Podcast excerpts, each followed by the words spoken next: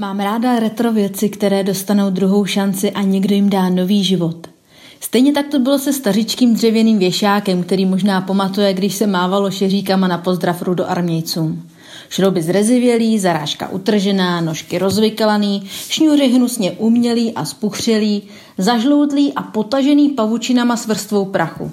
Už jsem málem ten hnusný kus klacku hodila na hromádku ke spálení, když jsem si všimla, že to dřevo je pokrytý nechutně velkou vrstvou laku, která to dřevo zachránila před totální skázou. V tu chvíli začala velká akce s názvem Druhou šanci si zaslouží každý. A na konci renovace jsem očekávala pořádný přísun dopaminu. Držák jsem do šroubečku rozebrala a každou část pečlivě šmirgl papírem obrousila. Pak slepila zpět a těšila se, že příště to dřevo napustím olejem. Pořídím nový šroubek do středu a podložku a natáhnu nové šňůrky. Nechtěla jsem ho znásilňovat bruskama a vrutama. Chtěla jsem mu prostě vdechnout nový život.